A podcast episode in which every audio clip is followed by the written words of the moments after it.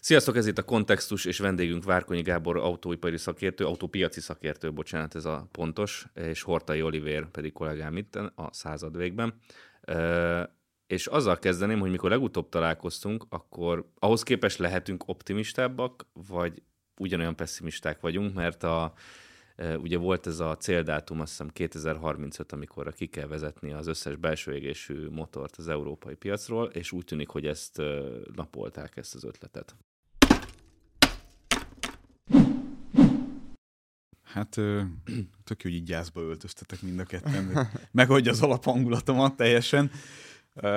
Lényegi változás alapvetően nem történt. Egy, egy olyan kitétel lett beemelve a szabályozásban, ami arról szól, hogy szintetikus üzemanyagokkal is lehet autókat hajtani 2035 után. A szintetikus üzemanyagoknak a lényege nagyon egyszerűen elmagyarázva, erről egyébként sokat lehetett olvasni az elmúlt hónapokban, hogy az előállításuk során, főleg, hogyha megújuló energiával történik mindez, akkor tulajdonképpen annyi széndiokszidot von ki a légkörből, mint amennyit elégetése során, tehát az autóhajtása során visszaenged. Ezért ezt elméletileg ugye semlegesnek lehetne mondani, de az egyik kritikai pont az, az az, hogy ennek az egésznek az energiahatékonysága nem túl magas. Ezt én általában megpróbálom azzal a hogy mondjam, azzal a keretezéssel elmagyarázni, hogy tulajdonképpen teljesen mindegy szerintem, hogy milyen a, a hatékonysága az ügynek, hogyha egyébként egy jól hordozható energia tárolót tudunk létrehozni ezzel, nagyon egyszerűen megfogalmazva. Másrészt meg károsanyag kibocsátást is felszoktak róni ennek a technológiának, ezzel meg azt tudom mondani, hogy egy modern autónak a, a kibocsátási értékei azok, azok nagyon-nagyon marginálisak, hogyha mondjuk városi légszennyezettség szempontjából vizsgáljuk ezt a kérdést.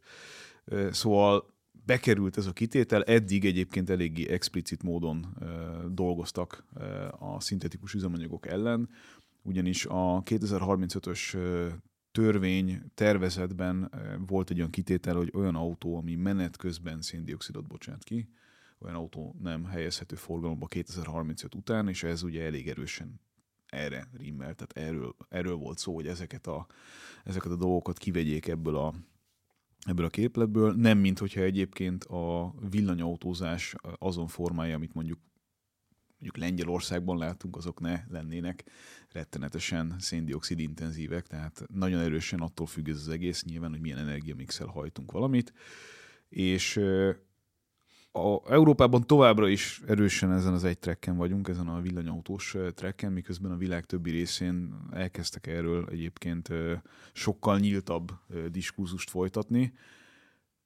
Nem, mint hogyha egyébként ennyire ideológiai értelemben egy irányba lettünk volna máshol a világon. Ez továbbra is egy ilyen európai hobbi, hogy, hogy egyetlen egy dologra akarunk feltenni mindent, ráadásul egy olyan dologra, amiben nem vagyunk túl erősek, és az értékláncot tekintve semmi mozgatjuk a szálakat, hanem Kína. Fene megette. Én esküszöm, hogy azt hittem, hogy azt mondták, hogy jó, ezt elnapolják, akkor vettem egy nagy levegőt, hogy na, hál' Istennek megjött az eszük, nem tudom mi, akkor ezek szerint nem. Hát ugye a szintetikus üzemanyag kapcsán ez akkor lenne igaz, hogyha ezt egyébként tudnánk már most rettenetesen nagy mennyiségben és viszonylag olcsón előállítani. Egyik sem, egyik sem fog bekövetkezni 2035-re, akkor sem, hogyha egyébként ebbe nagyon sok cég lát alapvetően nagy fantáziát. Nagyon érdekes beszélgetést, vagy, vagy előadást hallottam egy két-három hónappal ezelőtt a Mazda meghívásának a jó voltából az új CX-60-as modelljük kapcsán a, az egyik vezető mérnökkel, aki sajnos nem tudott ott lenni, de egy nagyon hosszú és terjedelmes és nagyon értelmes videóüzenetet küldött nekünk. Láthattunk egy olyan hát végig nem interakció volt, mert ugye egyirányú kommunikáció volt ilyen értelemben, de elég sok mindenre reflektált, amit a felszokott a szakma vetni ezzel kapcsolatosan. Egyrészt arról, hogy nyersanyag szempontjából milyen, milyen problémák várhatóak, hogyha ugyanezekkel a, vagy ugyanezzel a tempóval megyünk előre a villanyautózásban ezeket hogyan lehet kiküszöbölni, vagy milyen alternatívákat látunk arra, hogy bizonyos anyagokat rövid távon ki lehessen váltani olyan dolgokkal, amik aztán fenntarthatóbbá teszik ezt az ügyet. Ugye vannak ezek a sláger témák, mint hogy részből, meg, meg, meg végig lehetne sorolni mennyire kritikus lesz rövid időn belül a, a, az elláthatósága a, ennek, a, ennek az egész rendszernek. Ami nem azt jelenti, hogy meg fogunk akadni, csak az, hogy, hogy nagyon dolgozni kell azon, hogy, hogy bizonyos dolgokat ki lehessen váltani. Szóval villanyautózás kapcsán beszélt nagyon sokat ezekről a problémákról, az infrastruktúra kérdéséről, meg arról, hogy a, a belső égésű motorok fejlesztése kapcsán még van-e egyáltalán bármi lehetőség arra, hogy hatékonyságot növeljünk, magyarul fogyasztást csökkentsünk. És a világ egyik legjobban finanszírozott és ezzel foglalkozó egyetemén kutatja ezt a kérdést, Szaudarábiában a King Abdullah Egyetemen, ahol az ő tanszékét, hát azt lehet mondani, hogy szinte végtelen mennyiségű pénzzel látják el annak érdekében, hogy foglalkozzanak ilyen kérdésekkel, és pont a Saudi Aramco az a cég, amely egyébként a foszilis üzemanyagokat helyettesítő szintetikus üzemanyagok fejlesztésébe irgalmatlan mennyiségű pénzt fektet, de nem csak ők, hanem számos más olajcég is a világon, meg egyébként autógyártók is. És most nem abba az irányba akarom vinni ezt a beszélgetést, hogy ez lesz a megváltás arra, hogy hogyan fogunk autózni a továbbiakban, de hogy hogy egy kicsit érthetővé váljon, hogy hogyha nagyon szélsőségesen fókuszálunk egyetlen egy megoldásra, akkor az összes ilyen dolog, ami egyébként emellett vagy ezzel párhuzamosan alakul a világban, eh, arról le fogunk maradni Európában. Mert hogy ugye láthatóan megoldások kombinációja lesz az, ami, ami hajtani fogja a világ autózását, és itt, hogyha tényleg komolyan gondoljuk ezt az egész környezetvédelem kérdést, akkor baromira foglalkozni kell azzal is, hogy van több mint egy milliárd autó világon forgalomban, és ezeknek a széndiokszid semleges hajtását mondjuk pont meg tudja oldani eh, a, a foszilis eh, dolgokat helyettesítő bármilyen megoldása a jövőben. A kérdés az, hogy ez költség szintjén, meg mennyiség szintjén mikor lehet olyan eh, állapotba hozni, hogy ez valós alternatíva tudjon lenni. És a további kérdés az az, ami, hogy mondjam, ilyen, ilyen kis aktakukac ügynek tűnhet, ilyen kevésbé, hogy mondjam, látványos ügy, de mégiscsak alapjaiban meghatározza a dolgokat, hogy hogyan fogjuk ezt az egészet adóztatni. Mert hogy végső soron azért nagyon erős a korreláció a között, hogy mit, mit próbál elősegíteni bizonyos segítségekkel az állam különböző piacokon, és mi az, amit el lehetetleníteni tud, vagy el tud lehetetleníteni, és ez tehát tényleg tehát azonnali hatása van a piacra. Ha megnézzük azt, hogy mondjuk Németországban a, a plug-in hibridek kedvezményeinek eltörlése után hogyan szakad be ennek a járműtípusnak a piaca, akkor, akkor pont nagyon jól le lehet mérni ezt itt közvetlenül az elmúlt hónapok eseményei alapján, hogy, hogy mennyire durván működik az, hogy valamit adózási szempontból elősegítünk, vagy éppen semlegesítjük ezeket a kedvezményeket, és ugyanígy az energiahordozók kapcsán is nem túl valószínű, hogy hosszú távon működni fog az a verzió, hogy az áramra semmiféle jövedéki adó jellegű dolgot nem vetünk ki, miközben minden másra meg ugye egyre durvább adókat. Nekem alapvetően azzal nincsen problémám, hogyha foszilis alapú üzemanyagokat rettenetesen megadóztatjuk, csak akkor legyen valami egyenlőség, tehát akkor, akkor mondjuk a villanyautókat, vagy a plug-in hibrideket, vagy a szintetikus üzemanyagokra való fókuszáltságot is érdemes valami fajta más megközelítéssel adóztatni, mert hogy különben nagyon-nagyon el fog menni egy irányba.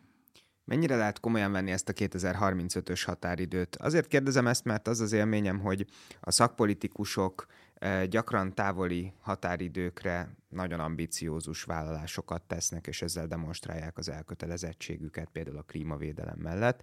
Ugyanakkor azt látjuk, hogy ha bármilyen probléma jön, akkor az első dolog, amiről lemondanak, az, az ez, a, ez a kötelezettségvállalás. Most az elmúlt évek az energiapiacon lényegében erről szólt. Németország folyamatosan növelte a széndiokszid kibocsátásait, újra kapcsolt szén tüzelésű erőműveket, holott arról ment a vita, hogy most akkor 2030-35 között mikorra vezesse ki teljesen ezt a technológiát. Tehát a kérdés az valójában az, hogy, hogy a piaci szereplők és mi hétköznapi emberek, vásárlók, ezt mennyire vehetjük, vehetjük komolyan? Hát ugye felhasználói szempontból nézve tehát Tehát szerintem nem. Tehát 2035-re én továbbra is azt gondolom, hogy ez egy nem, nem megoldható kérdés. Se infrastruktúra szempontjából, se, se, se a technológia használhatósága szempontjából. Így ezzel a merevtiltási ügyjel. Már csak azért sem, mert sehol máshol a világon nem készülnek erre, ezt újra és újra hangsúlyozni kell. Tehát, hogy, hogy persze vannak vannak ambiciózusabb országok, ilyenkor ugye azonnal jön a norvég példa, hogy bezzeg a norvégok, hát bezzeg a norvégok mind tartanak azért még belső égési motoros autót is, a sok villanyautó mellé, és bezzeg a norvégok is eljutottak oda, hogy olyan mértékű pénzbe kerül még az őszintjükön is ennek az egésznek a szubvencionálása, meg az adókimaradás finanszírozása az egyik oldalon, hogy hogy megkérdőjeződik, hogy van-e ennek hosszú távú létjogosultsága. Az egy más kérdés, hogy bizonyos piacokon, mondjuk vegyük a Norvégot példaként, megtörtént az a, az átállási pont, ahol ugye egy olyan kritikus tömeg váltott, hogy vissza valószínűleg nem fognak menni. Egyrészt azért, mert megvan az infrastruktúra, másrészt azért, mert továbbra sem változtattak lényegében az adózási feltételeken. De hogy 2035-re Európában lesz-e kizárólagos villanyautózás új autós forgalombejelzések esetében, én ezt nagyon erősen kétlem. A gond csak az, hogy minden egyes nap, amit azzal fecsérlünk el, hogy ezt nem nézünk rendesen szembe, az nagyon durva hátrányba hozza a saját autóiparunkat továbbra is. Mert hogy itt kell egy tervezhetőség, főleg egy olyan iparágban, ahol, ahol 10-15 évre előre azért érdemes tudni, hogy mi a menetrend. Ez ugye a feltörekvő konkurenciánál eléggé pontosan látható. Tehát a kínai eh, törvénykezés, a kínai gondolkodás, a kínai eh, hosszú távú helyzetbehozása a saját autóiparuknak, az egy olyan dolog, amivel nem tegnap előtt kezdtek el foglalkozni, és elég konzekvensen követik azt, ami tulajdonképpen hát eljutatott minket oda, ahol most vagyunk, hogy, hogy már mindenki érzi, már mindenki látja, már mindenki tapasztalja, hogy bizony ezek le fognak minket rohanni az autóikkal. E, és e, minél tovább maradunk ezen a trekken, annál gyorsabban fog ez megtörténni, mert egyszerűen nem tudunk versenyképesen termelni Európában a kínai konkurenciával szemben. E, szóval 2035 ide vagy oda, ha ha maradunk ennél, akkor kénytelen adaptálódni az európai autóipar ehhez a dologhoz. Úgy, hogy mellette nyilván a világ többi részén nem feltétlenül um, lesz versenyképes az, amit az európai autóipar elektromos autózás tekintetében elő tud állítani európai költségstruktúrával. És itt belekerülünk ugye abba a csapdába, hogy ha maradunk ezen a trekken, akkor jönnek a ilyen-olyan rejtett módon, de mégiscsak a nap végén szubvencionált kínai autók, tehát nem elég, hogy egyébként olcsóbb a munkaerő, nem elég, hogy olcsóbb az áram, nem elég, hogy olcsóbb az egyéb energiaordozó, nem elég, hogy az ő kezükben van minden, ami kell az elektromos autó gyártásához. Még azért ott elég erősen benne van az is, hogy a kínai kéz az, az láthatatlanul, de azért tolja a saját cégeiket értelemszerűen, hiszen ez egy hatalmas üzlet, tehát az autóipar. A sikeres autóipar az, az, az gazdagát tesz bármilyen országot ezt pontosan tudják a kínaiak is. Szóval nem elég, hogy ennyire erős dolgokat csinálnak, műszaki értelemben is maximálisan ott vannak azon a szinten most már. Tehát most ez a itt 20 évvel ezelőtt röhögtünk a kínai autón, ezt mindenki felejtse el. Tehát minden létező formában és módon ugyanott vannak, ahol a világ elítje az autógyártás szempontjából. 6-8-10 ezer eurós autónkénti költségelőnyről beszélnek az európai autóipari menedzserek a villanyautózás tekintetében. Ezek, ezek ilyen dimenzióugrások. Tehát 300 eurónál arrébb viszünk egy országgal, arrébb egy gyártássor, vagy gyártósort, nem, nem ennek a 20-30 szorosánál. Tehát, tehát teljesen hihetetlen, hogy, hogy mikről, mikről van szó. Miközben, hogyha elkezdünk keménykedni Kínával, akkor az a helyzet, hogy az európai autóipar megélhetését és, és alapját, anyagi értelemben alapját adó kínai autópiacon még keményebb ellenszélben kell majd működniük, és így is autógyártónként 10 milliárdos nagyságrendű bevétel csökkenésről beszélnek a, a hosszú távú előrejelzések a következő években. Mert hogy hiába nő egyébként a kínai autópiac, a, a nem kínai autógyártók szisztematikusan vannak visszaszorítva szabályozásban is, meg, meg, meg hát egyébként a piaci részesedés láthatóan csökken.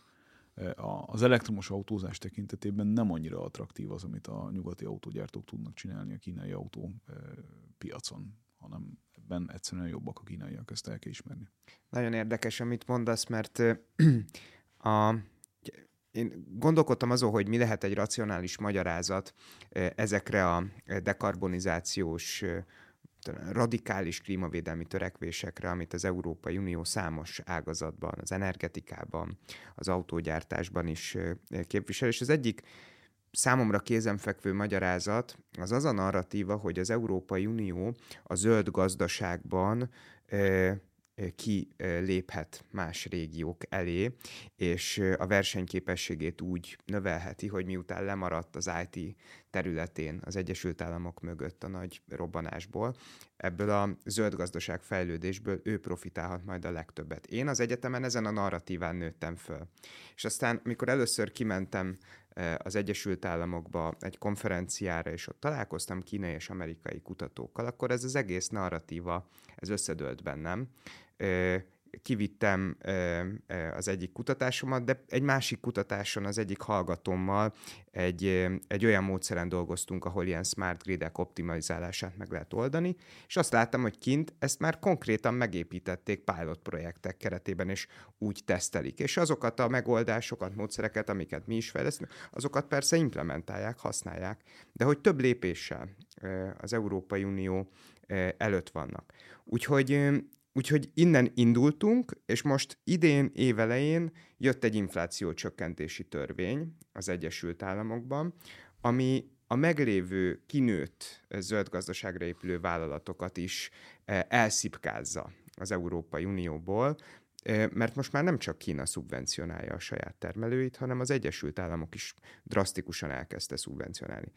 Most tegyük félre azt a szakpolitikai tévutat, amin Európa jár. Szerinted mi lenne ebben a mostani helyzetben az a lépés, amivel az Európai Unió elkezdhetné visszaépíteni a versenyképességét, akár a járműgyártás területén, akár tágabb értelemben, mert én úgy látom, hogy egy nagyon nehéz helyzetben van, nincs annyi tőkéje, mint az Egyesült Államoknak, vagy a Kínának, vagy Kínának nincs olyan színvonalú technológiája, annyi szabadalma, nincsen olyan mennyiségű nyersanyagtartaléka, az, hogy egyébként munkaereje, képzett munkaereje van-e vagy sem, én azt gondolom, hogy számosság tekintetében itt is deficit van, talán képzettségben nem.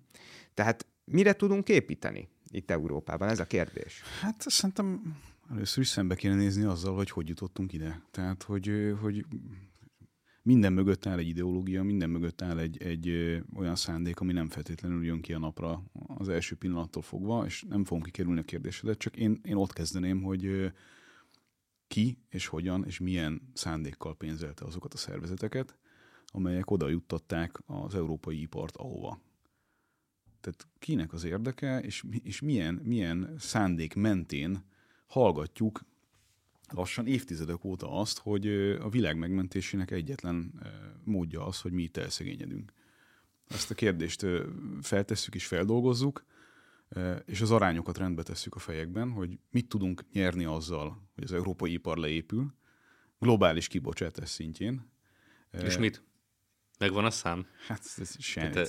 kerekítési hiba határ, semmit. Tehát, hogy mi el tudunk szegényedni, ezáltal kevesebb lesz az ipari tevékenység. Mert ugye a, a kibocsátás, mert ugye a kibocsátás javarésze az most nem Európa, már most sem Európából nem érkezik. Hát csak azt meg nem, csak azt meg nem, nem, nem 10% alatt vagyunk. Tehát nem PC, nem PC más országokat mondani, hogy nekik kéne csökkenteni a kibocsátásukat, arról nem is beszélve, hogy ezek, ezeknek az országoknak egy része, legalább egy része az mondjuk tegnap még élelmezési problémákkal küzdött, tehát baromira nem azzal fog foglalkozni, hogy a kibocsátást mennyire kéne csökkenteni globálisan. Valószínűleg hát ez, ez a... Én úgy látom, hogy az hmm. Európai Unió vezetésének egy jelentős része egyfajta klímacsendőr pozícióba szeretné kommunikációs szintjén pozícionálni magát, Jó, csak hát már nevetségesé vált ez a, ez a pozíció. Nem Rajtunk Világos. kívül, igen, ez is csak minket, ma saját magunknak játszuk el ezt a hát, történetet? Azt is szerintem leginkább, hogy mondjam. Vagy amire célozta, hogy valaki másoknak az érdekéből. Tehát. Tehát, hogyha összerakod a képet, akkor nagyon nehéz, nem tudom, nem oda nézni és látni azt a képet, ami, ami, ami így, így ebből valahol a nap végén szerintem mindenkinek egyértelmű kéne, hogy legyen.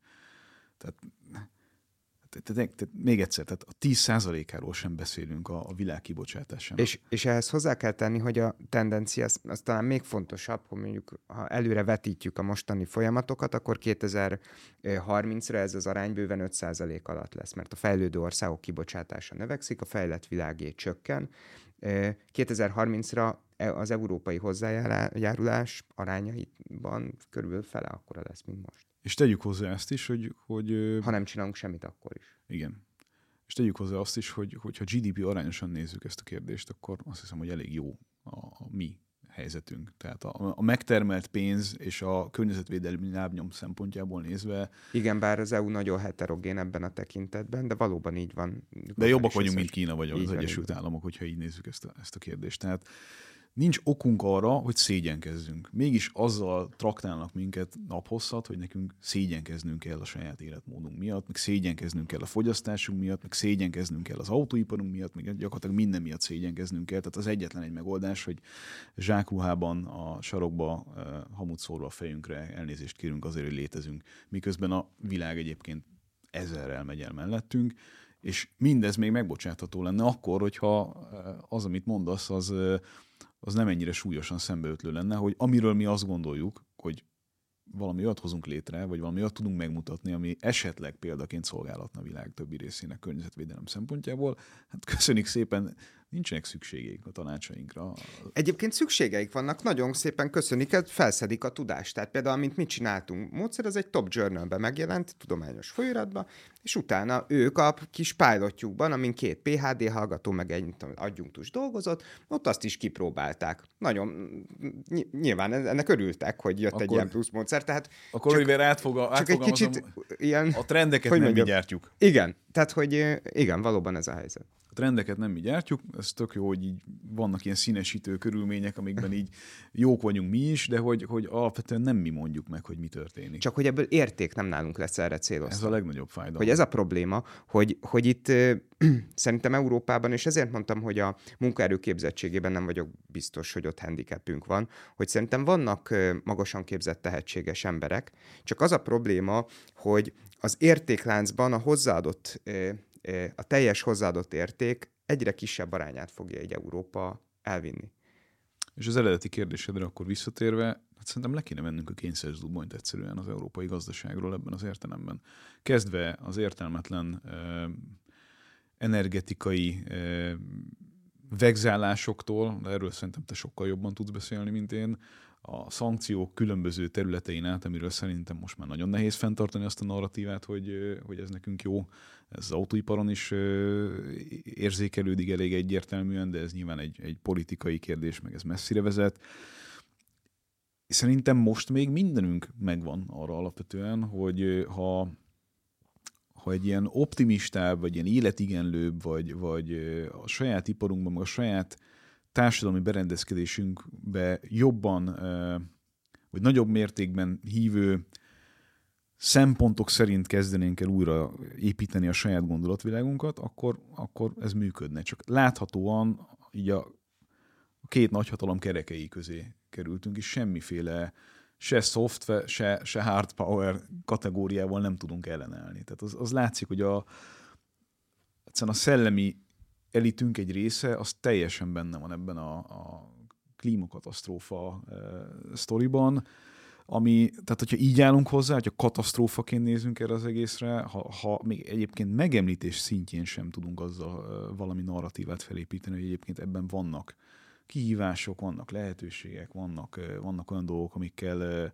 amiknek az élére lehetne állni, hanem minden, mindenre az a megoldás. Hát, hogy nem fekete-fehér a kép, és hogy nem ez az egyetlen szempont, amit figyelni kéne. Meg, hogy nem egy, nem egy katasztrófaként kéne ezt mm. tálalni folyamatosan. Tehát, hogy, hogy ez egy, egy, van egy helyzet, amihez lehet adaptálódni, ami ki tud hozni belőlünk innovációt, ki tud belőlünk hozni alkalmazkodó képességet, és nem az egyetlen egy megoldás mindenre az, hogy konstans módon arról prédikálunk, hogy, hogy vegyünk vissza. Nem, nem, a, nem azzal az alapgondolattal van nekem problémám, hogy fogyasszunk racionálisabban. Ez teljesen rendben van szerintem, sőt, szükség is van rá. De, de nem lehet mindenre az a válasz, ez nem tudom, nagyon nehezen adható társadalmi termék szerintem, hogy, hogy töpörödj össze, és, és nem tudom, tényleg legyél bűnbánó folyamatosan, mert egyébként a világ többi része erre nagyon nagy ívben tesz. Van én egyetértek veled, hogy egy, hogy egy gondolkodásmódbeli fordulat az jól jönne, és ehhez meg a Gábor ért sokkal jobban, mint talán mindketten, hogy az, ez a fajta progresszív idealista megközelítés, ez, ez nagyon káros, és, és el kellene kezdeni pragmatikusan, önérdekkövető módon gondolkodni, és nem abban gondolkodni, hogy egy ideális világ, hogy néznek ki, és a miénk miért nem úgy néz ki. Tehát számomra egészen megdöbbentő, hogy a mostani geopolitikai feszültségek között európai, magyar közgazdászokkal azon vitatkozunk, hogy hogyan lehetne a digrószos, tehát ezt a nem növekedési uh-huh. elméletet implementálni a magyar vagy, vagy, vagy európai gazdaságpolitikai gondolkodásba. Zajlik egy fegyverkezés, mindenki, mint az őrült elkezdett fegyverkezni.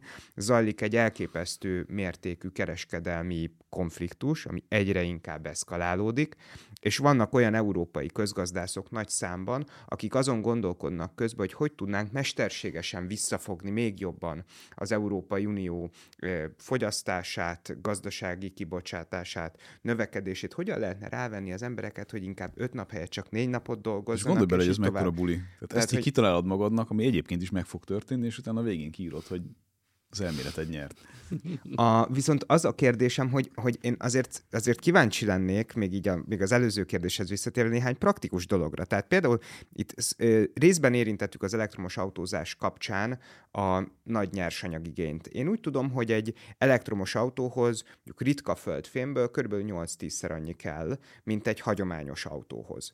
A, és úgy tudom, hogy a ritka földfémek egy jelentős részét az Európai Unió elsősorban Kínából vagy kínai bányákból, igen, vagy Kína által kontrollált bányákból világszinten. I- igen, igen, így, így pontos. Tehát vannak olyan anyagok, amiket mondjuk Afrikából vásárol, de Afrikában kínai meg orosz igen. vállalatok termelik ki ezeket az anyagokat. És hogy ezen a helyzeten hogy lehet segíteni? Tehát e- ezen a, ebből a helyzetből hogy tudunk úgy, úgy kijönni, hogy versenyképes legyen az előállított ö, ö, autónk a nap végén?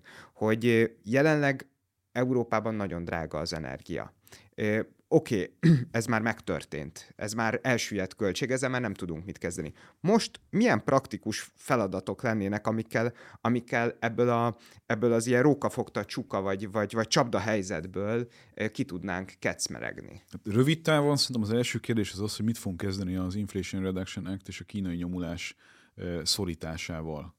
Tehát tényleg itt vagyunk két fogaskerék között, és semmiféle válaszunk nincsen arra, hogy, hogy mit kéne ezzel kezdenünk. Szorítanak ki minket Kínából, bizonyos értelemben, vagy a nyugati cégeket, és, és az Európa, a, a még versenyképes európai cégeket pedig édesgetik Amerikába a termelés szempontjából. Ez így, tehát ennek így nagyon súlyos következményei lesznek nagyon rövid távon, hogyha ez így megy tovább. Tehát először is szerintem ezzel kéne valamit kezdeni. Másodszor az autóipar adja a K plusz F kiadásoknak a 30%-át nagyjából Európában. Tehát a, minden, ami innováció, annak a harmada tulajdonképpen az autóiparhoz kapcsolódik. Azért és kapcsolt vállalkozásokhoz? Igen. Tehát így Igen hát a beszállítói és autóipari szinten ugye.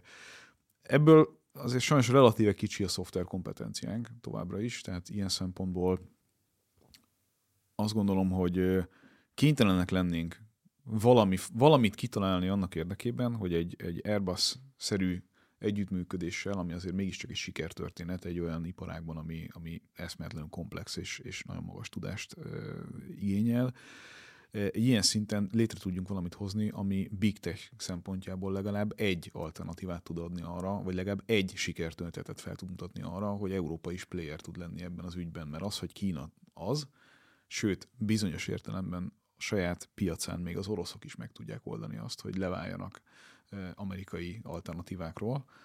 Most nem azt mondom, hogy ezt kell csinálnunk, csak, csak aki magát komolyan veszi, annak van valamilyen válasz arra, hogy, hogy a digitalizáció, vagy a big tech, vagy, a, vagy az internet fontos sarokkövei kapcsán legalább egy alternatívát tudjon nyújtani. Nekünk semmi ilyesmire nincsen válaszunk, és ez visszahat az autóiparra. Mert hogy ugye nagyon, nagyon nagy léptekkel megyünk abba az irányba, ahol, ahol az autó ugye egy teljesen más eszköz, mint amit eddig megszoktunk, hanem tényleg egy, egy négykeréken gulló, nem is ezt a sztereotípiát akarom mondani, hogy számítógép, mert ezt mindenki tudja, nagyon régóta egy négykeréken gulló számítógép. De egy olyan tér, egy olyan, egy olyan élettere az embernek, ebbe az irányba megyünk tovább, ahol, ahol a, az adataiddal fogyasztá, az adataiddal és az ott léteddel és a figyelmeddel fogyasztást akarnak generálni, és fognak is. És ebből a buliból mi a mostani állás szerint teljesen kimaradunk. Ezt vagy Kína, vagy az Egyesült Államok fogja elvinni. Eh, ahogy az önvezetés kapcsán is egyébként az európai megközelítés szerintem sokkal holisztikusabb, és egyáltalán nincsen lemaradva, tehát nem, nem butább szakembereink vannak ebben a kérdésben, sőt, csak egyszerűen ugye a szabályozási környezet, csak hogy itt minden kézenfogható példákat akarok mondani, a szabályozási környezet az, az minden minden jó indulat, meg minden próbálkozás ellenére is ugye sokkal, sokkal restriktívebb, mint, mint amit mondjuk Kínában vagy Amerikában látunk. Tehát a, saját cégeink például ebben a kategóriában, vagy ebben a kérdésben azért sem tudnak azzal a sebességgel fejlődni, mert sokkal többet kell azzal szórakozni, hogy az engedélyek, a, a, a tesztelések, a nem, amivel egyébként egyetértek. Tehát szerintem ez a jó megközelítés. Itt, itt mindig megvan az az ambivalencia, hogy én alapvetően szeretem azt, hogy Európa ki van találva, mert sokkal emberbarátabb, sokkal jobb itt élni, sokkal, sokkal szerethetőbb ez az egész rendszer az én szempontomból, hogy valami pozitívat is mondjuk mindig.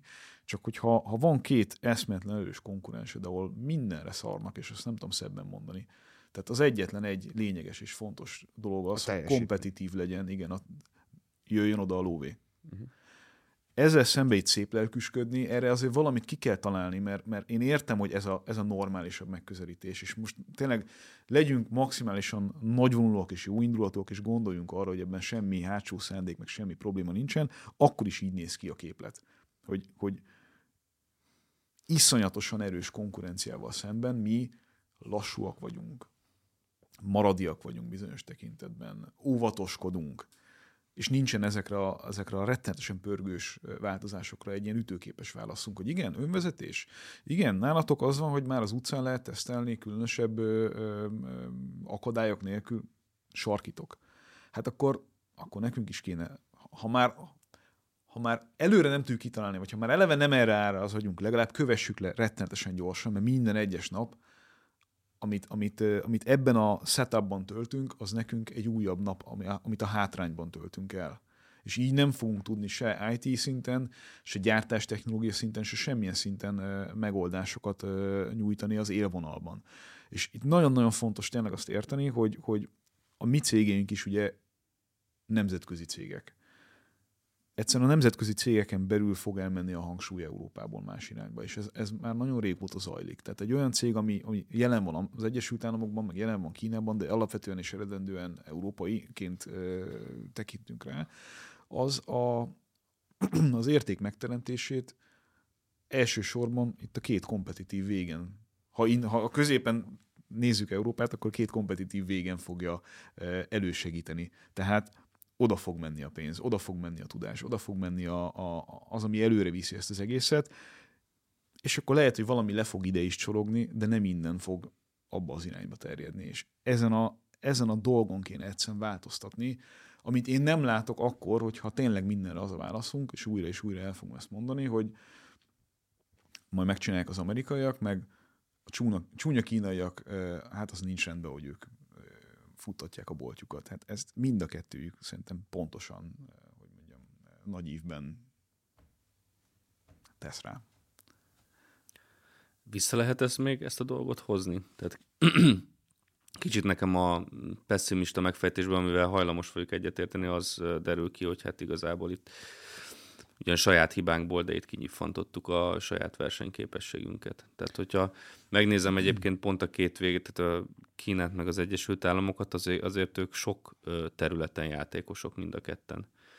Nem csak egy területen. És mint hogyha Európának lett volna egy utolsó ütőkártya ebben a dologban, az volt az autóipara, tehát mondjuk a, nevezzük ezt német autóiparnak, mondjuk mégiscsak az volt a központja, és azt meg így önszántából, ugye, amire te is utaltál, ez a, hogy mondjam, a, az európai vezetőknek egy ilyen furcsa kvázi vallásos meggyőződése ebben a klímakatasztrófában, aminek tudjuk, hogy van apokalipszis víziója. Volt profétája is, most egy kicsit őt hátrébb tekerték, mert azóta van, há, azóta van háború, de volt profét. Szóval minden eleme megvolt annak, hogy ez a vallás működjön, és hogy ebből, a, ebből kifolyólag akkor így magunkat tökön szúrtuk, és most itt állunk a nagy semmi közepén. Én arra leszek kíváncsi, hogy ezt hogyan fogják eladni a választóiknak nyugaton. Tehát amikor leépül ott a, a, a gyártás. Mert itt a... tehát arról beszélünk, hogy tehát a mindennapi eredmény az az lesz, hogy mindenki szegényebb lesz, el, el, elvesznek munkahelyek, nem lesz majd helyettük másik munkahely, amit, tehát hogy ezért ezek, ezek komoly következménye lesz ennek. majd, hogy mi vagyunk a hülyék, azért, mert a hanyatló nyugatról beszélünk, miközben itt nem a hanyatló nyugatról beszélünk, hanem egy olyan tendenciáról, amit nehéz nem látni, hogy, hogy nyilván van egy gazdagság, van egy jól működő ipar, van egy csomó olyan dolog, ami, ami a perifériáról, meg Kelet-Európából nézve egy ilyen nagyon kívánatos állapot, hogy bár ilyen problémáink lennének, de ettől még sokkal gyorsabban megy a, a transformálása a világgazdasági erejének, mint, az, mint azt valaha láttuk szerintem a világtörténelem során. Tehát ha csak abba gondolunk bele, hogy tíz év alatt, kevesebb, mint tíz év alatt, milyen állapotba került a mi autóiparunk, tehát lehet, hogy ez kívülről még úgy néz ki, mint hogy ez egy ilyen marha jól funkcionáló valami lenne, de aki látja belülről az európai autóipar helyzetét, az tudja, hogy recseg ropog az egész. És ez egy, ez egy pillanatfelvétel. Főleg a Covid utáni telikasszákkal, ami, ami ugye az előző éveknek a sajátossága, ez egy pillanatfelvétel. És, és amikor, amikor gyakorlati dolgokat fog mondani, amikor 15-16 milliós villanyautókat tudunk olcsó villanyautókat előállítani, és itt fognak megjelenni a kínaiak 8-9 milliós ilyen modellekkel. De szintén villanyautók. Igen. Aha. Igen. Amire tehát arra van igény, tehát hogy semmi mm. probléma nincsen a villanyautóval. Azzal van probléma, hogy ez az egy megoldás létezhet Európában. Ezzel van probléma. E, szóval, hogyha amikor ilyenekkel fogunk szembenézni, és ez, ez így végig megy gyakorlatilag a teljes gazdaságunkon, hát beszélgettünk erről még mielőtt elkezdett forogni a kamera, hogy, hogy akár merre néz az ember, nagyjából ugyanezt a képletet látja hogy, hogy van egy agyon szabályozott és lassan mozgó régi európai ipar, ami részben saját hibából, részben a gazdaság sajátosságaiból, részben az EU-nak a, a szétszabályozott mi voltából, ugye nehézkesen és lassan tud reagálni ezekre a dolgokra, és van egy ilyen, egy ilyen sikerre éhes, ilyen szempontból lehet mondani, hogy, és nem feltétlenül negatív értelemben mondom, hogy gátlástalanul erősen jövő kínai, vagy ázsiai, tágabb értelemben ázsiai gazdasági felemelkedés, és van egy ilyen utolsó pillanatban magához tért amerikai elképzelés, hogy akkor, akkor most most akkor nekünk is azért még kéne valamit itt villantanunk. És nekem az egyik legérdekesebb ezzel kapcsolatban az pont az, hogy Amerikát mennyire kritikátlanul nézi az európai sajtó. Akkor, amikor kőkemény protekcionizmus van, meg akkor, amikor kőkemény gazdasági belenyúlás van a saját ipar megsegítése érdekében. Én ugyanezt várnám Európától is. Hát kérdés, hogy mennyiben beszélhetünk európai sajtóról. Hát igen, Tehát, hogy, egy... hogyha például megnézed a politikót, és azt, hogy mondjuk annak a berlini irodáját milyen főszerkesztő vezeti. Hát vagy magát azzal, Berlint kik vezetik. Akkor azzal szembesülsz, hogy ezek bizony um, amerikai kollégák. Tehát, hogy... Persze, hát. Csak ugye ez is egy olyan dolog, hogy nekem ezzel sincsen problémám, hát, hogy amerikai lennék, én is ezt csinálnám. Csak én európai vagyok, és én szeretnék erről beszélni. És amikor uh, ugye ezért uh, mindenkit lehülyéznek, aki, aki kijön a napra ezzel az információval, hogy srácok, azért ez, ez így ebben a formában nem feltétlenül mi érdekeinket szolgálja. Elég csak megnézni, hogy Macronnal mit csináltak. Tehát, hát tehát vagy, annyit mond, hogy, hogy, hogy így lehet, hogy nem kéne így Fazallus, nem. Mi, mi, mindenben így kiszolgálni ezt a, ezt a rendszert, és abban a pillanatban másnap jön a tüncike, meg másnap jön a, a sajtó ösztüze az addigi kedvencre. Tehát, hogy van még Igen. kérdés? Tehát egy, én, én, én ezeket a dolgokat nem, nem értem. Hirtelen hogy... észreveszik, hogy drága órája van. Igen. Például. Vagy, vagy, vagy, vagy, szóval lehetne sok mindent mondani. Én szerintem egyszerűen ezt, tehát így hogy mondjam, meg kéne növesztenünk azt a bizonyos testrészünket, és akkor sarkunkra kéne állni, és azt kéne mondani, hogy akkor bizony nem lehet az innentől fogva, hogy, hogy mi így két két keresztűzben így, így, így de, képes, de képesek lennénk még erre? Tehát, Szerintem igen, én, én hiszek az európai uh, agyban, meg hiszek az európai uh, szabályozásban akkor, hogyha ez arról szól, hogy, hogy, uh, hogy valódi verseny legyen. Tehát csak hogy ez, tehát az, a, amikor itt versenyről papolnak, az, az mindig arról szól, hogy valamerre súlyosan torzít volna a pálya. Ezt Én a... még optimistább vagyok, mint te. Én a ciklikusságban hiszek ebben a tekintetben, és abban, hogy nagyon sok területen egyszerűen váltják egymást a, a, a szuverenista, pragmatikus generációk és a globalista, absztraktabb ö, ügyekre nyitottabb ö, generációk. És egyszerűen a mostani orosz-ukrán háború annak minden következményével annyira nyilvánvalóan és szemléletesen mutatott rá a problémákra, hogy én azt gondolom, és ezt bizonyos közvéleménykutatási adatok már, már mutatják, hogy történik ez a pragmatikus fordulat, hogy itt Európában nagyon hamar többségben, többségbe kerülhetnek azok a, a választópolgárok, akik hasonlóan gondolkodnak, mint te vagy én, és, és megjelenik egy erős igény a részükről az olyan hangokra, mint ami Macron száját is elhagyta néhány héttel vagy hónappal ezelőtt. Tehát szerintem az, hogy Európa ennyire nem a maga ura, az egy, az egy nagyon meglepő fejlemény volt ebben a háborúban. Azzal együtt, hogy már évek óta de kinek a jár... volt az meglepő? Nekem például az volt én, én, én, én számomra ez, ez döbbenetes volt az elmúlt egy évben. De katonailag, Euró... vagy politikailag, hogyan értem? Politikailag, geopolitikailag, hogy, hogy több kérdésben úgy látom, hogy egyszerűen nem ül az asztalnál. Tehát például, amikor, amikor most a kínai szankciók tehát mi van, mi van a mi kezünkben? Hát Tehát jó, ezt, lehet, ezt, hogy naív ezt, voltam. Jó, értem, hogy demilitarizált, meg. és értem, hogy, hogy gazdaságpolitikailag nem akkora játékos, de azért mégiscsak én korábban egy, egy, de egy globális még mindig játékos. tanítottam. Tartottam. De gazdaságilag még mindig nagy játékos, és ebben, ebben ez, a, ez a döbbenetes, hogyha megnézzük, hogy itt, itt mit termelünk, itt mennyi, mennyi értéket állítunk elő, itt mi pénz mozdul meg az EU-n belül, akkor különösen izgalmas és egyébként veszélyes látni azt, hogy ülünk még mindig egy halompénzen, még mindig nagyon jó itt élni. Ebben igazad van. Igen. Sőt, még mindig itt a legjobb élni, ezt én bárki előtt bármikor vállalom, hogy szerintem európaiként a legjobb létezni alapvetően, vagy a legjobbak közé tartozik az a rendszer, ahogyan mi élünk, meg ahogyan mi próbálunk a, a világgal valamit kezdeni. Különösen ahhoz az egyre inkább látszódó embertelenséghez és kegyetlenséghez képest, amikor, amikor nagyvállalatok vezetnek egy társadalmat, lásd Amerika. Tehát az nem, egy, az nem egy jó élet szerintem. Jó, de ezek jóléti ügyek, amiket mondasz. Mondjuk, hogyha de várja, várja, várja. tőkeberuházásokban gondolkodunk, akkor azért az elmúlt években az látszódott, hogy Európa szerepe az leértékelődik.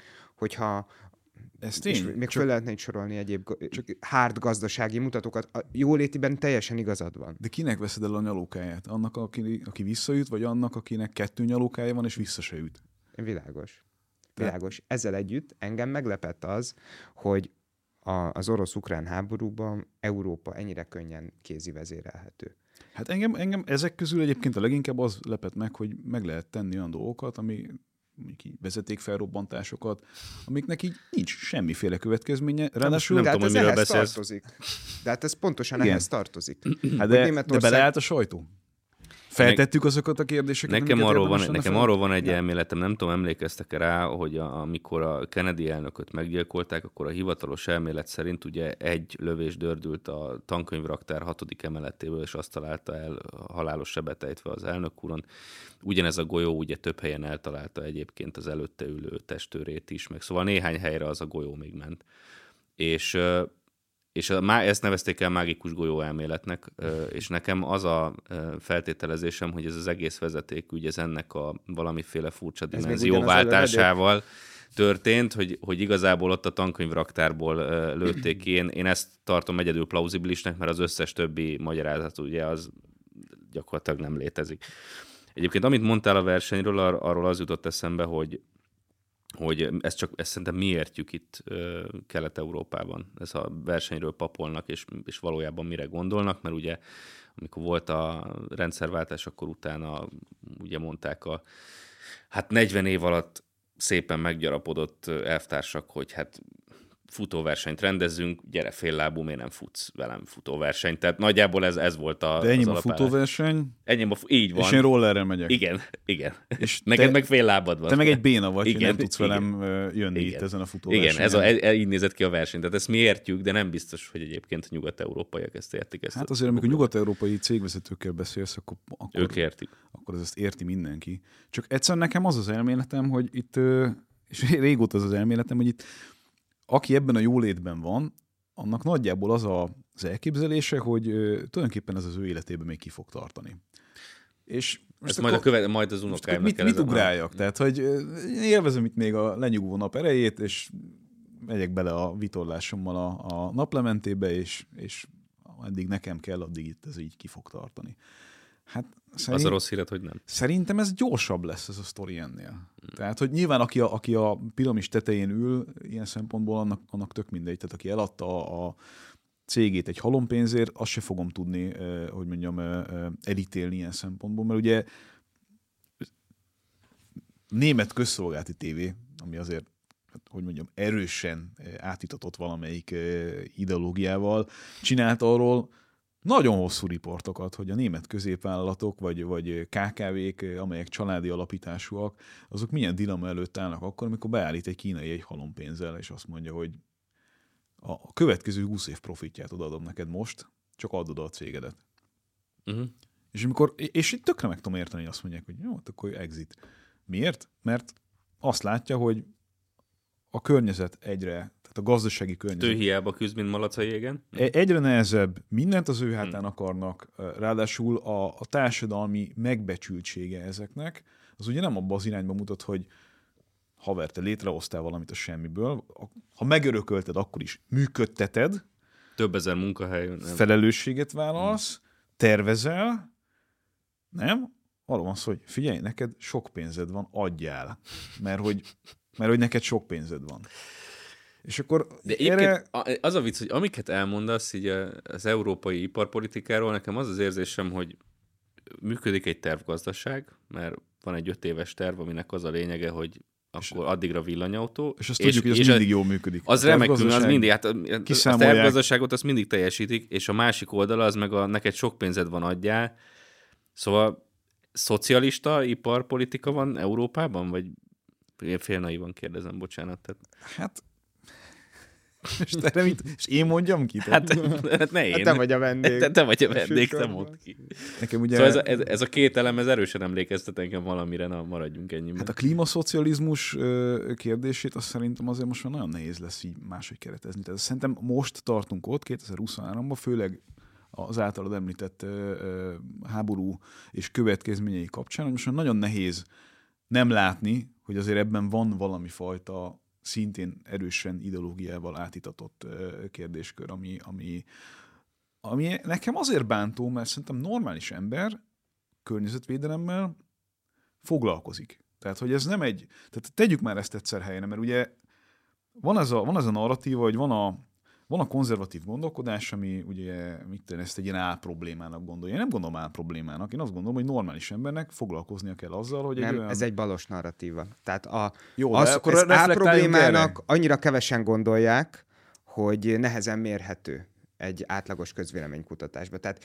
klímaszkeptikusokat Európában, de egyébként az Egyesült Államokban is nagyon nehéz találni. Úgyhogy az, hogy itt, a, hogy itt van a konzervatív hozzáállás az az, hogy, hogy ők tagadják a problémát, az, az szerintem egy Ö, teljes...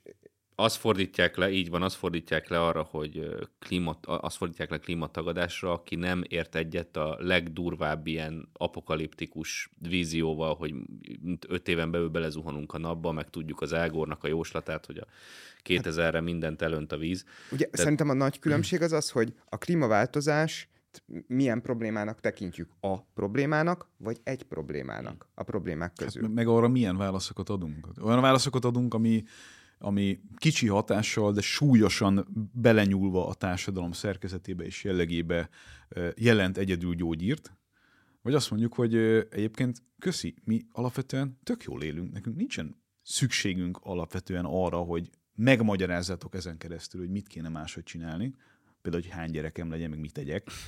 Ja, karbonlábnyom, igen. igen. Hanem így, igen, ez egy helyzet, ehhez adaptálódni kell, azt innovációval és egyébként kapitalista hozzáállással lehet a lehető leggyorsabban és a lehető legokosabban egy normális szabályozás mellett összehozni. Vagy legalábbis megpróbálni összehozni, de hogy, hogy soha semmilyen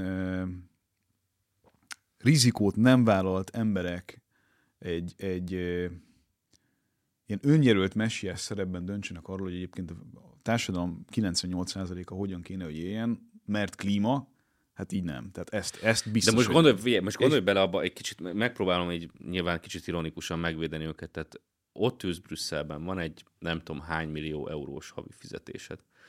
Valamiért te ott vagy, azért te nem tudom én hány milliós havi fizetésért. Fontos ember vagy, neked fontosnak kell lenned, és valami fontos dolgot szeretnél tenni a világért. Mozdítsd elő az ipart. De, de, az ne, szerintem... azért nem díja, de azért nem tüntet ki a nem tudom politikó, meg nem tudom én melyik média, médium érted, hogy hogy te, izé, hogy te előmozdítod az iparügyét, ez annyira múlt századi. Tehát neked valami, valamit az emberiségért kell tenned. Az... Te azért vagy ott ennyi millió euróért ott Brüsszelben, öltönyben nagyon fontosan, hogy valami nagyon fontos embermegmentő projektet Az csinál. energiapolitikában nekem ez a magyarázatom az elmúlt évtizedek eseményeire. Tehát a 70-es évek olajválságai nagyon szemléletesen rámutattak, hogy az energiaellátási problémák komoly, tág gazdasági nehézségeket okozhatnak, és ez kitermelt egy olyan energiapolitikai gondolkodó generációt, akiknél a pragmatikus célok felértékelődtek, ezeket felülsúlyozták. Olyan rendszerek létrehozásán dolgoztak, amik biztonságosak és olcsóak. És ez a fajta hozzáállás lehetővé tett, egy, mivel az ágazat nagyon robosztus, egy több évtizedes békeidőszakot. De a békeidőszakban döntési pozícióba kerülő bürokratáknak is kellett valamiféle önmeghatározás, és ezért elkezdtek absztrakt célok felé mozdulni. Ré, például a, az általuk kitalált, nagy önbizalommal kitalált eszközöket helyezték a célok helyére. Tehát például a, az olcsó megfizethetőség célkitűzés helyére így lépett a piaci liberalizáció.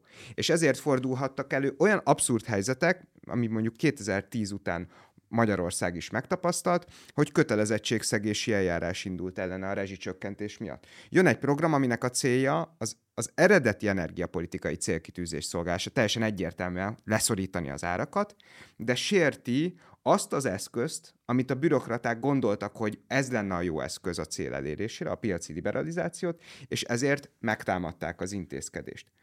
És én azt remélem, hogy ezek az események, amiket az elmúlt hónapokban tapasztalhattunk, egy új pragmatikus generáció. Hát legalábbis az orosz-ukrán háború, meg az energiaválság kapcsán nem lenne teljesen rossz, hogyha valami ilyesmi jönne. Csak az de, a kérdés, de látok ti erre akár csak egy csirányit? Ez a kérdés. Mert én nem. Tehát én azt látom, hogy a, a hülyeség rollert az gyorsabban tekerjük. Én látok. Hol? Tehát Hát Ez... például abban, hogy Svédország, Belgium visszatért az atomenergiához, abban, hogy, hogy bár most már bezárták, de Németország is ö, ö, elhalasztott ezeket. Hát a, a közvélemény kutatási eredmény, és szerintem ez társadalmi nyomásra érkezik.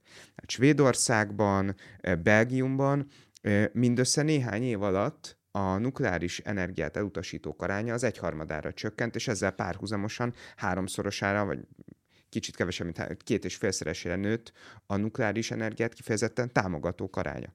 No de... és, a, és, a, és a korábban nukleáris ellenes kormány az hirtelen módosította korábbi elképzelésén. Mi ez, hanem egy pragmatikus fordulat? Most ez csak egy momentum. Nyilván ahhoz, hogy tágértelemben a gazdaságpolitikai gondolkodás megváltozzon, ahhoz sok év kell. A 70-es években két olajválság kellett hozzá, uh, 73 és 79-ben.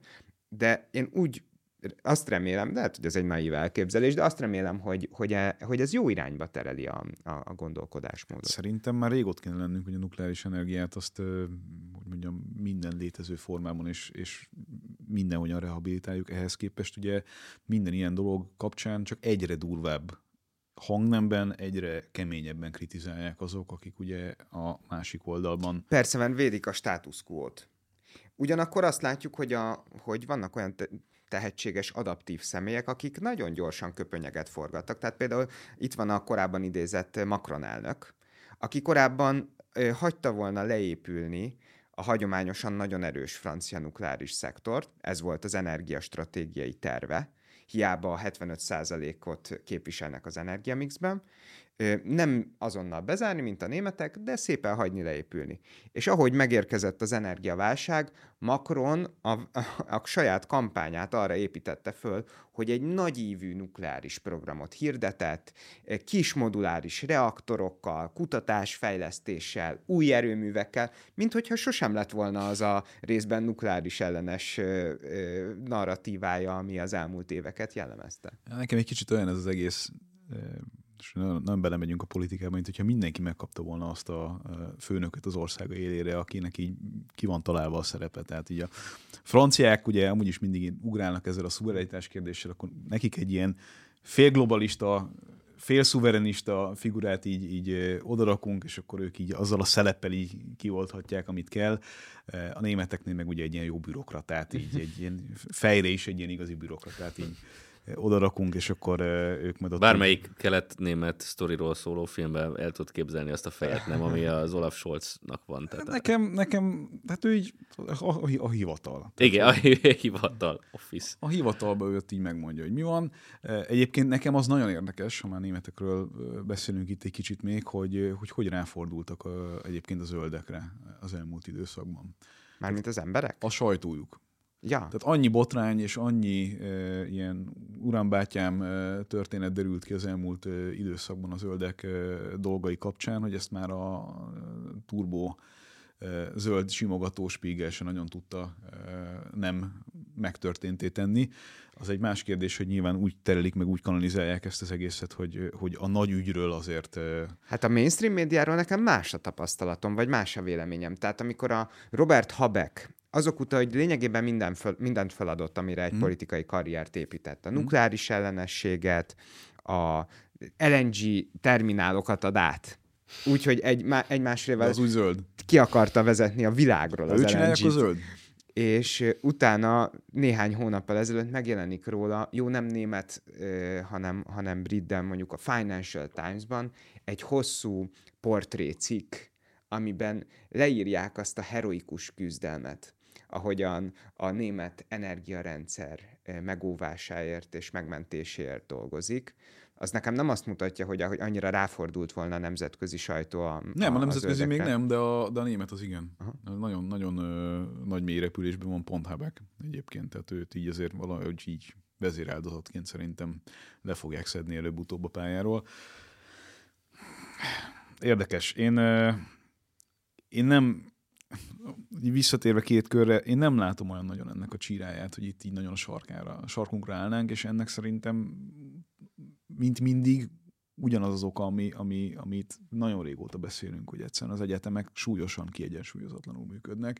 Tehát nem, nem annyira látom, hogy hol tudna az a generáció érkezni, aki konzervatív gondolatot táplálva és, és azt megerősítve kerül ki egy, egy, egy egyetemről. Szerintem túlbecsülöd az Tehát, hogy nem mozgalmárokat képeznek, úgy érted? Minimum nem mozgalmárokat képeznek. Igen. Hm. Szerintem mindketten túlbecsülitek az egyetemek Rég jártam arra felé, úgyhogy nem tudom.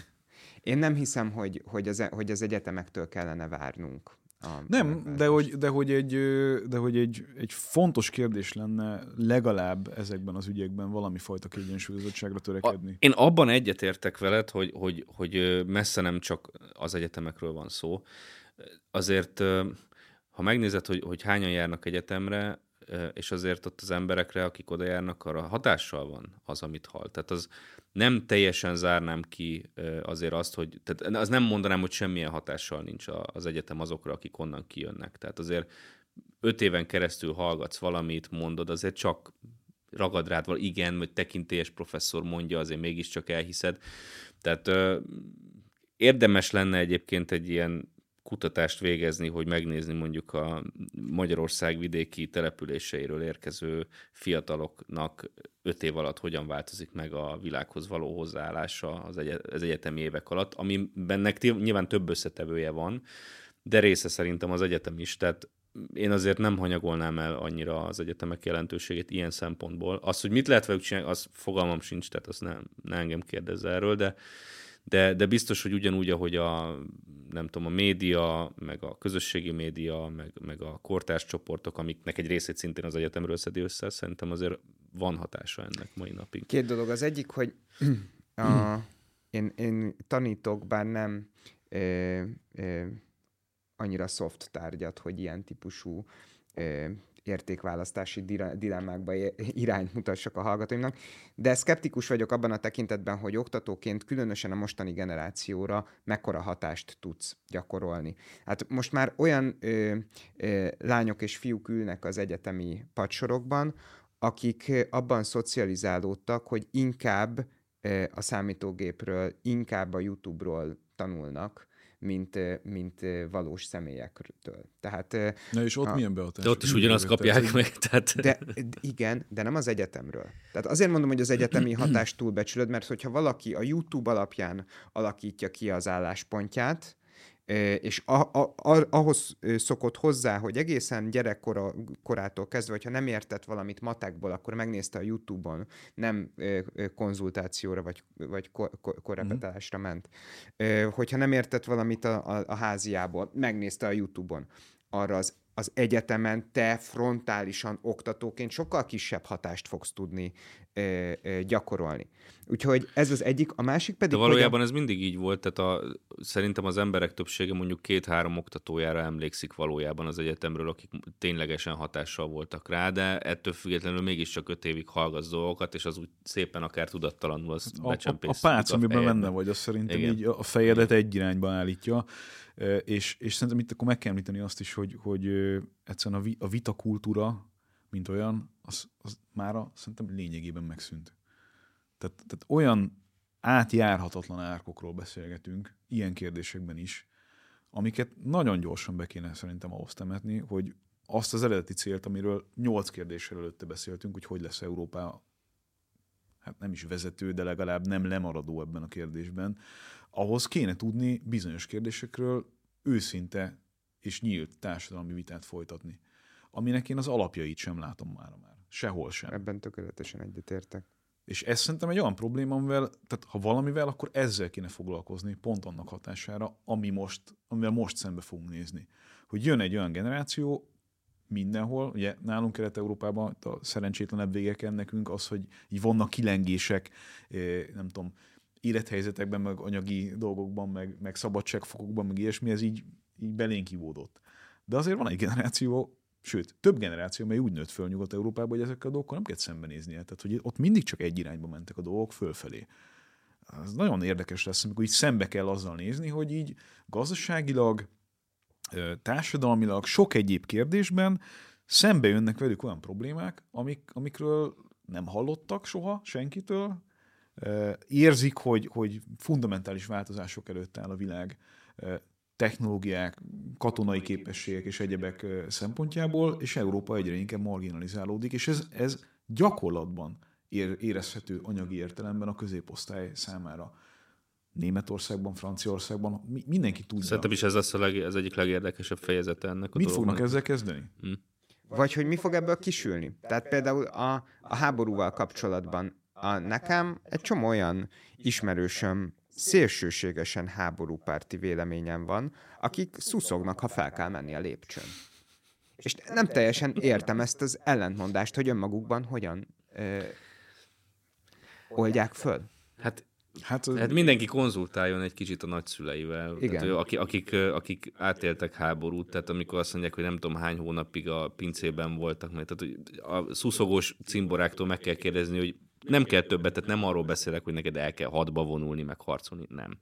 Len kell töltened a pincében, nem tudom én hány hónapot, sötétben, vizes falak, nem tudom én micsoda. Ja, a kajarendelés és Netflixes ne, nem, időszakban. Nincs, nincs a... volt, nincs Netflix, nincs internet, égő gyertya van, ha van a karanténtől szétment a fél társadalom. Igen, igen, igen, igen, nem igen, ettől. igen. Tehát azért lehet, hogy ezt a kérdést kell föltenni. De messze attól, hogy neked fizikailag harcolni kell a halállal szembenézni, hanem hogy még bombázzák Budapestet, és akkor te nem vagy a pincében. Egy kicsit, hogy mondjam, a, az EU-t olyan szempontból rehabilitáljuk már, hogy van egy képünk arról, hogy most mi van.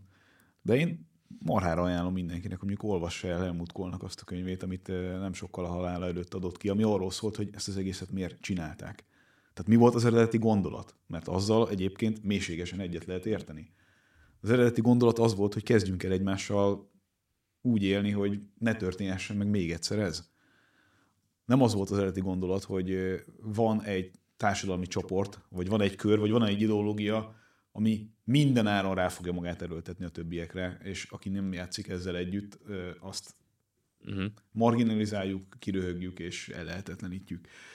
Én az eredeti európai gondolattal százezer százalékosan egyetértek. Szerintem, hogyha ebbe, ebbe az irányba tudnánk állni, akkor lenne esélyünk arra, hogy például Airbus-szerű vállalatokat hozzunk létre.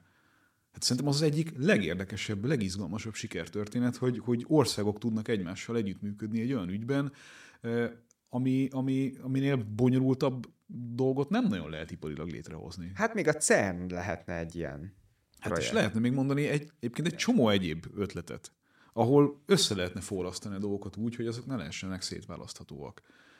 Mert végül is az mégiscsak megóvni minket egy pár olyan konfliktustól. Vagy mindenkinek megérje, hogy nem Így van. Szét. Így van, de hát most ugye azt látjuk, hogy abban a pillanatban, hogy elkezdődnek a nehézségek, lehet ezt így szépé tenni, de hát tulajdonképpen mindenki az érdek felé mozog, amit én nem tudok rossz néven venni, mert így működnek a dolgok. Lehet ezt tagadni, csak hát abban a pillanatban, hogy valami kis probléma van, mindenki jön, és akinek az erősebb, nagyobb, keményebb, az elveszi. Hát így működik az élet. És mi ar- arra vagyunk kondicionálva évtizedek óta, hogy hát legyél már kedvesebb, mert akkor meg fog oldódni. Hát nem, tehát nem, nem így fog menni. Nem így fog nagyon, menni. nagyon izgalmas időszak előtt állunk, mert szerintem az Európai Unióról való gondolkodás is jelentős mértékben át fog és át kell, hogy alakuljon. Már csak azért is, mert szerintem a háború következményeképpen az Európai Uniónak ahhoz, hogy ne hulljon szét, ahhoz több új tagot föl kell, hogy vegyen, növekednie kell, egy növekedési kényszer előtt áll. Itt a Nyugat-Balkán szerintem egy megkerülhetetlen régió, és az egészen új helyzeteket fog eredményezni, mind a döntéshozatalban, mind a költségvetésben, a finanszírozásban, és ezek olyan elemi kérdésekre fogják ráirányítani a figyelmet, ami korábban nem volt megingatható, és én például ennek a, a, úgy gondolom, hogy ennek a következménye az is, hogy bizonyos ügyekben már előzetesen el, elkezdtek bizonyos szereplők pozíciókat fogni. Tehát például a külpolitikai döntésekkel kapcsolatos vétójog megszüntetésére irányuló törekvés a németek részéről, de ugye már több ország is csatlakozott, ami Magyarország, Lengyelország számára elfogadhatatlan. Ez szerintem ennek egyfajta előszele hogy itt alapjaiban módosítani kell a, a struktúrákat, és ezeket a vitákat le kell folytatni. De ezzel, ezzel gyakorlatilag abban az irányban megyünk, hogy még inkább föderalista dolog lesz. Világos. Ami még nagyobb recsenéssel fog szétmenni utána, mert hogy attól még, mert hogy, hogy mondjam, ráerőlteti az erősebb a gyengébbre az akaratát, attól ez nem lesz stabilabb szerintem.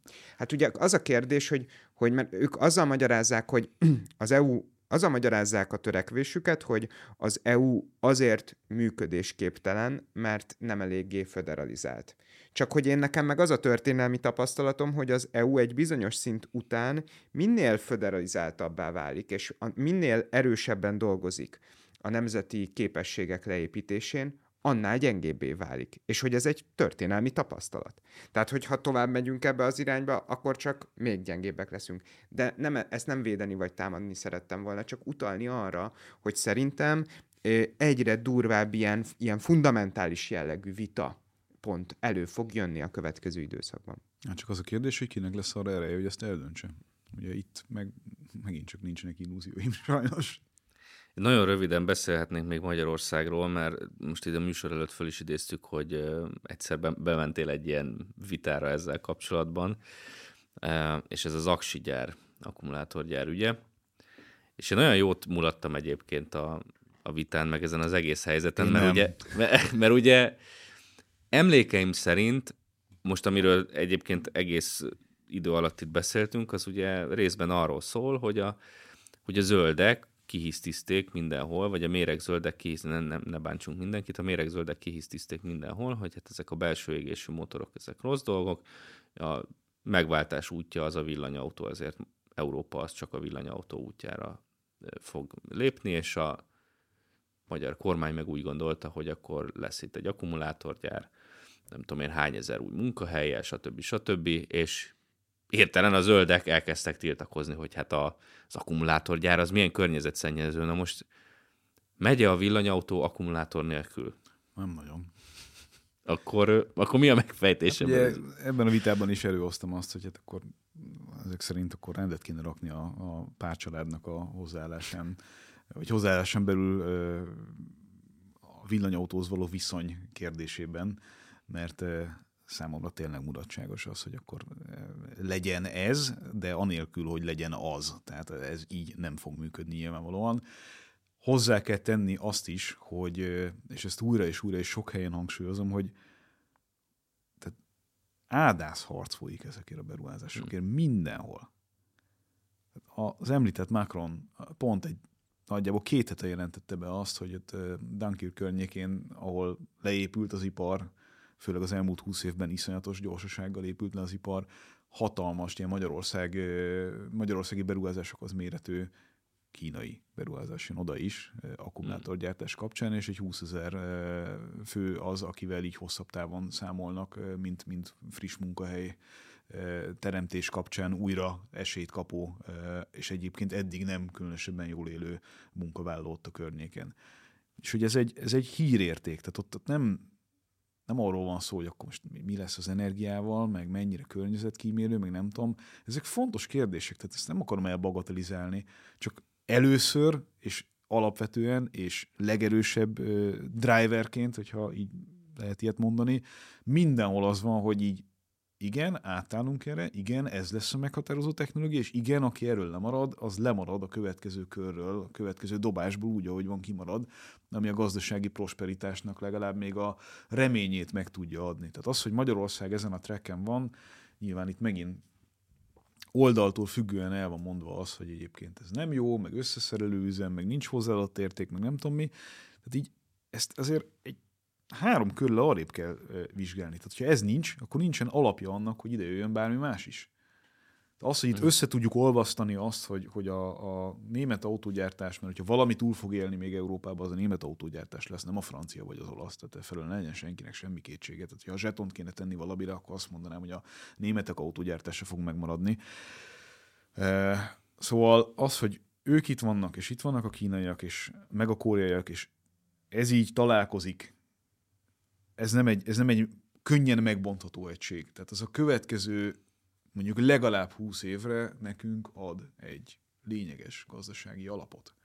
Az, hogy és ez a, abban az ominózus műsorban is terítékre került, hogy erről milyen társadalmi vita van, meg hogy ez, ezt hogyan fogjuk ellátni energiával, meg mit fog csinálni a, vízünkkel, meg ilyesmi, ezekről lehet beszélgetni, meg ezt lehet szabályozni, meg kell is, meg egyébként szerintem ennél jobban kéne erről beszélni, mint ahogy most beszélünk róla, vagy nem beszélünk róla pontosabban, de ettől még, tehát könyörgöm, tehát hogy így abszolút ebbe az irányba megyünk. Látható, hogy mennyire vakaróznak a, az északi szomszédaink, akiknek az, az autóipar volt a gerince a gazdaságuknak. Nem tudtak ilyen érdemi beruházásokat ebben a tekintetben elvinni. Ahogy egyébként körülöttünk nem sok mindenki tudott. Tehát lényegében egy, egy baromi erős német dominancia lesz Európán belül az aksigyártás kapcsán. Nagyon kapaszkodnak a franciák, hogy fel tudjanak ülni erre a vonatra. A lengyelek elég sok hasonlatos beruházást el tudtak hozni, és közép-kelet-európában most, hogyha Lengyelországot egy ilyen külön entitásnak vesszük ebben a tekintetben, ugye sokkal nagyobb ország, meg sokkal mit is, hogy is mondjam ezt, zárjuk is lesz, a Lengyelország egy külön kategória, maradjunk ennyibe, de hogyha itt, itt a környező országokat nézzük, akkor Magyarország volt messze a legsikeresebb abban, hogy erre építse a, a, az iparának legalább egy részét. És ez, ez tényleg eszenciálisan kell ahhoz, hogy itt megmaradjon az, amit eddig létre tudtunk hozni. Az autóipar egy baromi fontos része a magyar gazdaságnak, és, és a következő 20 évben biztosan ez így fog maradni. Szerencsére. Nagyon szépen köszönjük, hogy elfogadtad a meghívásunkat, a nézőknek pedig köszönjük szépen a figyelmet. Ha minden igaz, jövő héten még találkozunk, aztán valamikor mostanában elmegyünk egy nyári szünetre. Úgyhogy köszönjük szépen, iratkozzatok fel, sziasztok!